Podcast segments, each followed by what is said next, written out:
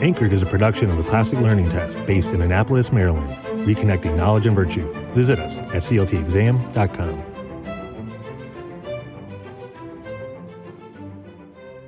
Hello, welcome back to the CLT offices. We're glad you're here. Today, we're excited to have Lieutenant Commander Ali Ghaffari, Associate Director at the Stockdale Center for Ethical Leadership at the United States Naval Academy and founder of Divine Mercy Academy.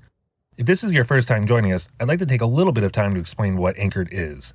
This is a program where our CEO, Jeremy Tate, engages in conversations with leading thinkers on topics at the intersection of education and culture. As always, we at CLT greatly appreciate your feedback, so please rate and review this episode and send any questions or comments to anchored at cltexam.com. Don't forget, the St. Vincent College sponsored CLT is coming up on January 9th. Applicants to St. Vincent College can take the CLT for free. Registration details can be found on our website, cltexam.com. Now, without further ado, let's get on to the conversation.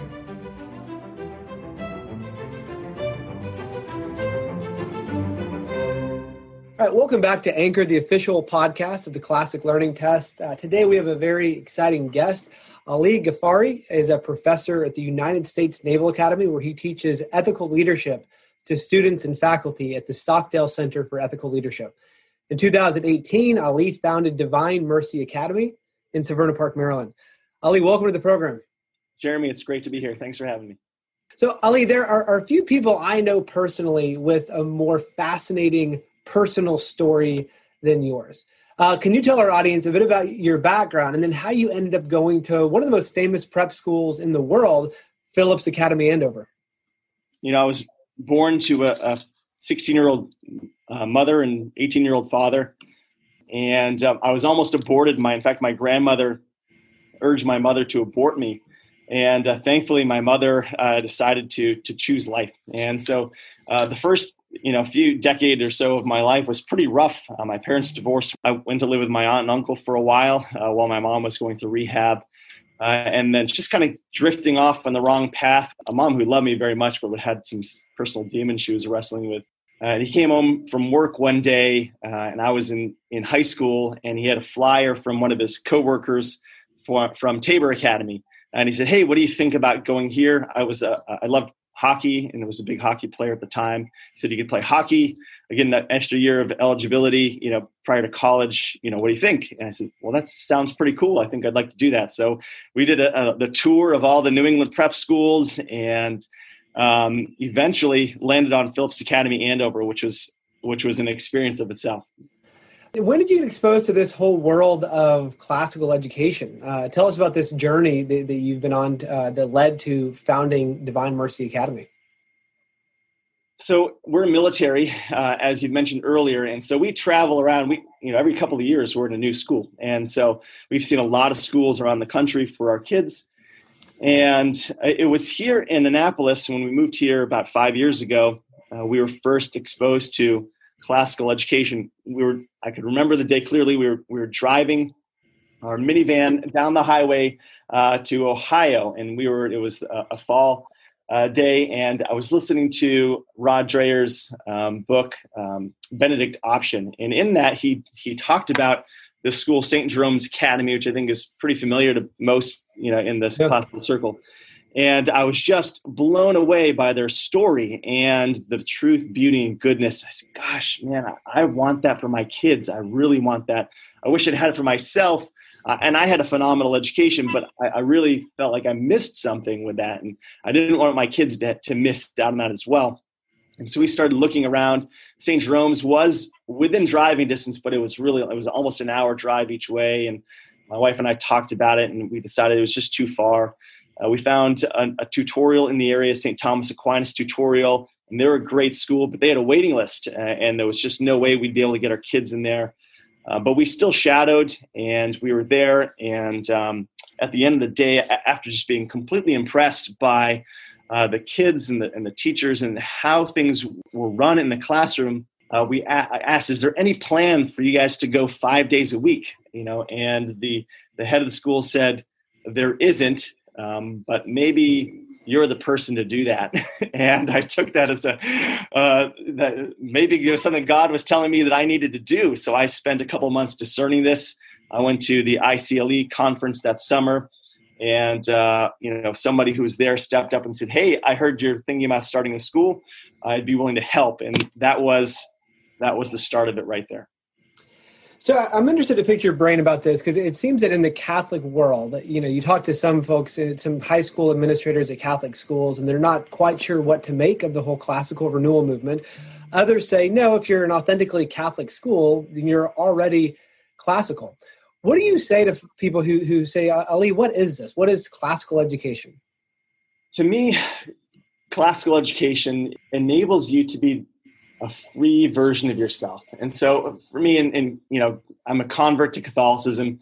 And so I'm familiar with uh, the Dynamic Catholic uh, organization, and they're always talking about becoming the best version of yourself. And so when I think about the differences between classical education and you know a secular education or the kind of education we in you know many of our Catholic schools today, I think that the goals are different, uh, and the aim of the, that secular education, the, the you know what we tend to see in our Catholic schools today, the the aim is good there. It's it's to become you know successful in high school, to become uh, to get into a good college, to, to, to find a good career. I think that's a good and worthy goal. Um, but when I look at classical education, I think the, it sets the aim so much higher to become the best version of yourself, to become a saint, to, to at least be free to make the decision for yourself about which path you want to go, to give you the tools you need to ask the question why, to dig deeper, to really get a good understanding of what it is you're learning and why are you learning this and and what else do i need to, to learn to get that full picture for myself? And so it's unlocking that next level of education where you can really define who you are and really explore and become the best version of yourself you know with with god at the center of everything.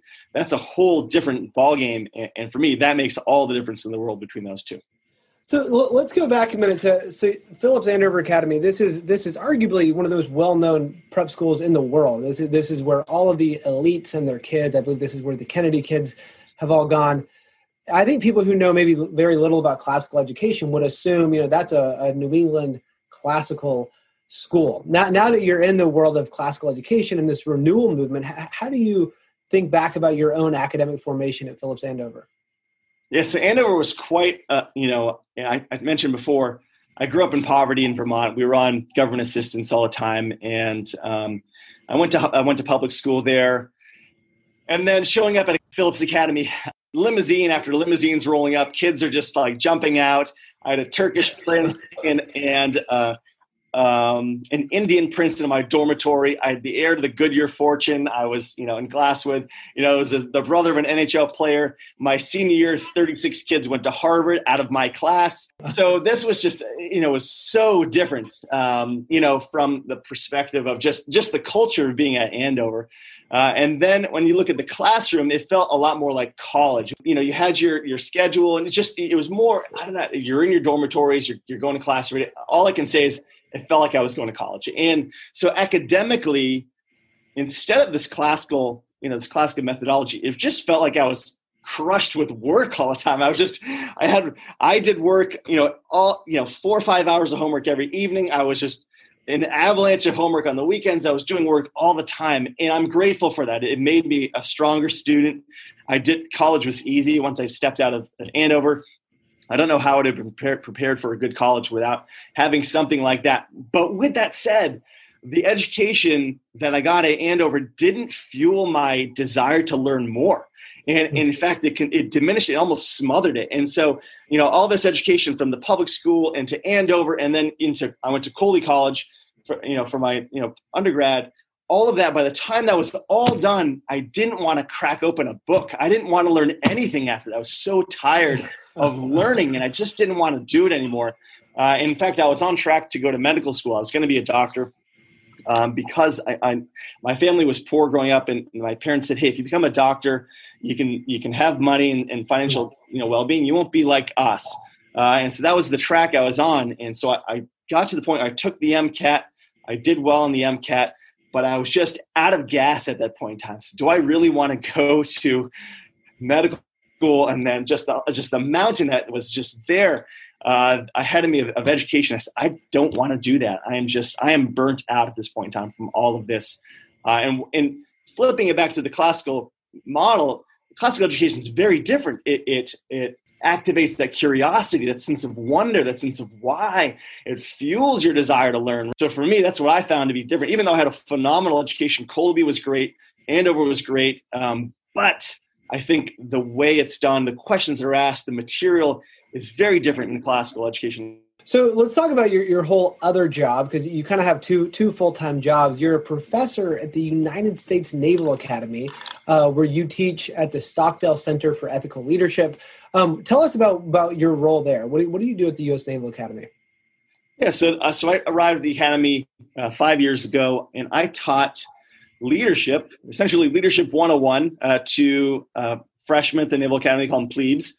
Uh, for the first year, I taught them, you know, that undergraduate class in, uh, in leadership, which is really just about trust. It's like, how do you trust someone? And they had some, some academic theories about leadership, but I was learning a lot after having practiced leadership out in the fleet. Uh, in my time in the Navy, we didn't, haven't gotten to uh, spend 15 years flying F-18s uh, for the Navy. So I've got some background, you know, as a frontline leader um, in the Navy. So coming to the Naval Academy, teaching leadership at first, you know, I wasn't sure what it was like to teach leadership in a classroom. Can you teach leadership?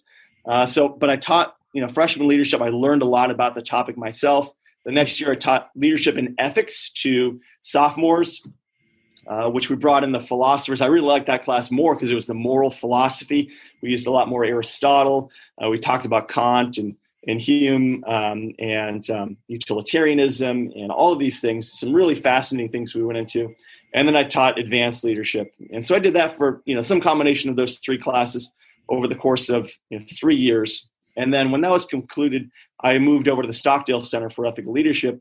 And now I do leadership coaching and consulting for faculty, staff, and coaches. And so what we go in is we'll identify uh, some areas where good to great. The academy is a great place to be. So I hate, I don't want to say anything that makes it sound like the leadership is not great there. There isn't thing that, um, you know, it needs a lot of improvement. It's very, very good, but everyone's imp- interested in becoming better. We focus on those things and then take them to the next level. So that's hopefully gives you a snapshot of life at the academy. Yeah, you know, one of the great joys over the past five years since launching CLT is we we've met so many uh, founders of schools and um, you know they, they, have poured everything into this vision uh, their their baby for this new school. It's not an easy thing to do. Starting a school is really difficult. That's what we consistently hear across the board. And it doesn't always go well. I mean sometimes with a beautiful vision and an amazing faculty even out of the gate um, sometimes the school's full. What is your advice um, for for for leaders? A lot of the listeners we have are at new schools. Uh, what is your advice to them yeah, you're not kidding about the difficulty of starting a school. There was there was some there was a moment that I almost I almost didn't do this, uh, and so it was spring of the year after we we'd started in August. This was April timeframe. We had nine kids signed up for the school, and three of them pulled out, and we had one teacher. And we had interviewed three headmaster candidates. They'd all turned us down after being initially very, very excited and said, This is too much work. And so there was this moment there where I just had to say, "Gosh, is this is this what God wants me to do? Uh, do I need to press forward? Am I am I am I doing something wrong? Should I not be doing this?" Call from a wonderful woman who said, "Hey, I've got administrative background. I'm a classical art teacher, and I've got three kids. I'm really excited in your school." And I said, "Thank you." Uh, and that was the just the moment where the things kind of turned. We built some momentum. God, I need 20 kids. I want 20 kids by August. We had 19 kids uh, this year I asked for 40. We're at 38. Back in pretty pretty close with with everything we asked for, which is miraculous. Uh, but your original question was the original question was about leadership. So leadership advice, and, and I think that what I've learned from the Naval Academy and what I've um, and what I've learned, you know, here um, is that it's about relationships. It's about um, and it's about fidelity to God and obedience to God. And so, what what I mean by the relationships part is leadership is all about trust, right? If if I'm looking at you and you're my leader, do I do I trust that you have my best interest at hand, you know, in mind? Do I trust that you're going to go through a wall for me? Because if I have that trust in you, I will do anything that you need me to do to make this succeed. I will give you 110% of everything that I have. And it's establishing that bond of trust in each and every one of your faculty members and then putting them in a position to succeed, to, to leverage their strengths uh, and then giving them the, the, the space to just run and just be wildly successful. That's the key, the secret to leadership. With regard to fidelity, for us, you know, the way we look at things, you know, we're a, a school in the Catholic tradition. So I wanted to put God at the focus of all these things. I think God is essentially the engine that runs the school. So we have daily rosary, we have daily mass, we pray the Angelus every day. If someone's grandmother is sick or someone's grandfather's passed away, we all come together as a school and we pray for them. And so when we put God at the center of it, you can't help but be successful. He's taking care of all of this and, and the success of the school. So we got great people and then God at the helm. And so, you know, that's a recipe for success in my mind. Thank you all for your work there. I, I want to get into the kind of the, the, meat and potatoes of Divine Mercy a, a bit more. Um, so you say a, a classical school in the Catholic tradition. Um, what does that mean, and how would you kind of differentiate the the content, the curricular focus of Divine Mercy from kind of what's normative uh, among Catholic schools in America? So I think so for, for us, there are three distinctions that make us, you know, who we are. The first one is this Catholic element, and so as I mentioned before, we've been to a lot of Catholic schools around the country, and I'd say the standard Catholic school around the country, uh, they go to mass once a week, uh, and they may pray the Rosary, you know, once a week or once a month, something like that. And that, you know, maybe they've got they're lucky enough to have uh, some nuns there or some uh, some monks or you know priests, uh, and that's a that's wonderful to have that. Uh, but aside from that, they have maybe a religion class or maybe you know God, you know, posters around the wall. They probably have some some some semblance of religion but in, in Divine Mercy Academy, God is in everything, and I I can't even tell you how much He's in every He's in every subject in every class.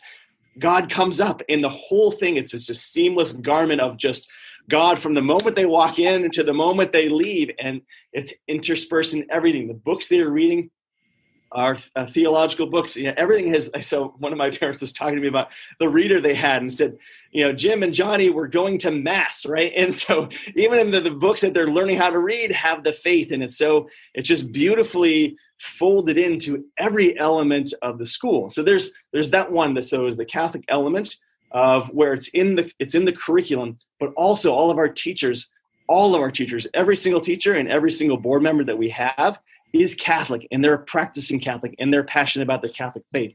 And so, to that end, every interaction the kids are going to have, we're not all saints. I won't say that, but I will say that we're all striving to be saints. And so, they're going to very, get a very consistent viewpoint, a very system, uh, uh, systematic understanding of what it is to be Catholic from a bunch of different people, but we're all aiming for the same goal. We all believe the same thing in, in, the same direction. So it's very, very consistent and even across the board with regard to their experience of their faith. You know, and the teachers don't have to try to teach something they don't believe uh, because it's very, they're very much at home in, in what they have. So the Catholic identity, I'd say, is very, very strong in our school and it's the, the number one priority our number one pri- stated priority to our parents is we want your kids to become saints that is our goal saints first and foremost and scholars second. And so whenever there's a doubt, hey, do we have time for this thing? We're, we're making time for it. So if that's mass during the every day, or if it's a speaker, we're going to bring a speaker in to help activate and you know ignite the the spiritual you know life of our kids. We're bringing them in, and we'll figure it out with the academic.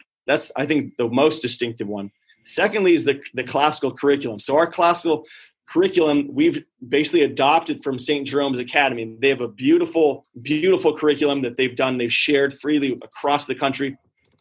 And so we leverage that and, and, and that that curriculum is I'd say very different than what you might find in your average Catholic school around the country. And so we use that. That thing is so meaty, it's just beautiful. So that is our that is our engine. And the third thing, which uh, you know, which makes us distinctive, is you know affordability. We want we don't want to say no to any family that wants to have their kids come to Divine Mercy Academy. There are a lot of great Catholic families out there who've got seven, eight, nine, ten kids. You just can't afford, uh, you know, Catholic uh, tuition for that many kids, and so we do everything we can to make it possible for you know any child to come to our school. So those are the three things that make us distinctive. You know, as you're speaking, the word that, that's coming to, to mind is is integration um, I I think about you know my my own experience, and I, I, was a public school student growing up, but there was kind of this fragmentary aspect of education where you would have your history, or your English, or your Spanish, and and there was n- nothing that brought it all together. They were just kind of random subjects. Um, and I, I think about this Chesterton quote that I've been unpacking for years now, where he says that there is a whole truth of things, and that in knowing it and speaking it, we are happy. Um, I, I, think it's it's crucial work that you're that you're doing. Um, Ali, you, you, mentioned the books and the, the books that you're reading at, at, at, Divine Mercy are very much integrated into this this focus uh, on goodness, truth, goodness, and beauty, on God at the center of that. Uh, I'm interested though in the books that that you are reading uh, on your own time. So right now, if you were to ask me what I'm reading on my bookstand, I've got a, biography of John Henry Newman, uh, and uh, I am reading that right now because we're actually um, have signed a contract with our Sunday Visitor to publish a book about uh, J.R.R. Tolkien's uh, Catholic worldview and what he an interpretation of the Lord of the Rings and the Silmarillion, um, and how that integrates with uh, what was going on at his time and in his world. So that that is the cause for that. Not to mention that Newman's an amazing amazing human being. But so that's that's what I'm reading right now. Um, but I did want to tell you some some books that were really impactful for me in my conversion. So I'll give you a little bit of a little bit of background. So I'm very, you know, uh, intellectual individual. Always you know, did well in school, um, and so my faith came to me through my intellect. Uh, and so it was through books that I became Catholic uh, about 15, 16 years ago. And it was actually through intellectual argumentation with somebody who was Catholic because I didn't want to become Catholic. I, I wanted to either remain, I was an atheist at the time, either remain atheist or if I wasn't going to be an atheist, I was going to go with my family and become a Methodist or, you know, some other, um, you know, um, Protestant community. Um, and so I'm, I, I was going to say, I'm going to show you that you're wrong and I'm going to pull the rug out from under you uh, to to this this guy who was my mentor, um, and uh, so we argued about this stuff. We argued back and forth for months over email. And Every time I get an email from him, I would be infuriated and I'd throw everything I had at him, uh, and he'd send another just very calm, and he'd use you know uh, the church fathers, you know reason, all of these things, just very just calmly addressing all of my questions, concerns, everything I'd thrown at him. And at the end of that process, I said, teach me. It's one of those, if you can't beat him, you know, you got to join him. So teach me. And we started with Plato. And uh, Plato, for me, uh, and the dialogues were just, they were eye opening. So, I, you know, I was, during this time, I was just graduated from college. I'm into a couple years in the Navy. And I had just lost sight. The relativism had just seeped into every aspect of my life. And I just had no clue if truth existed and where it could be found. Uh, and so reading Socrates, just pers- his dogged pursuit for, of truth was just, it was just, it, it, gave me encouragement and hope that it could be found, you know, and some of his dialogues kind of left me a little bit, you know, uneasy. I'm like, well, did we actually discover the meaning of the word that we started out to or not? But thankfully, we moved on from Plato and then to Aristotle and particularly his Nicomachean ethics, the physics and the metaphysics were so amazing and how he was able to build up this case for God through, or at least uh, the uncaused cause uh, in a philosophical understanding of who God was through reason and just building block after building block after building block and coming to this conclusion.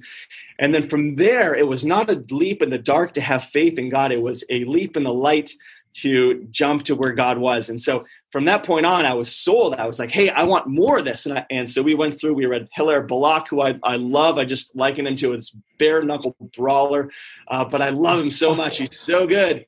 And then G.K. Chesterton, who uh, who's who can write a large swath that are very serious, and then he'll just throw a zinger in there. You almost fall out of your chair laughing so hard. He's so good with words.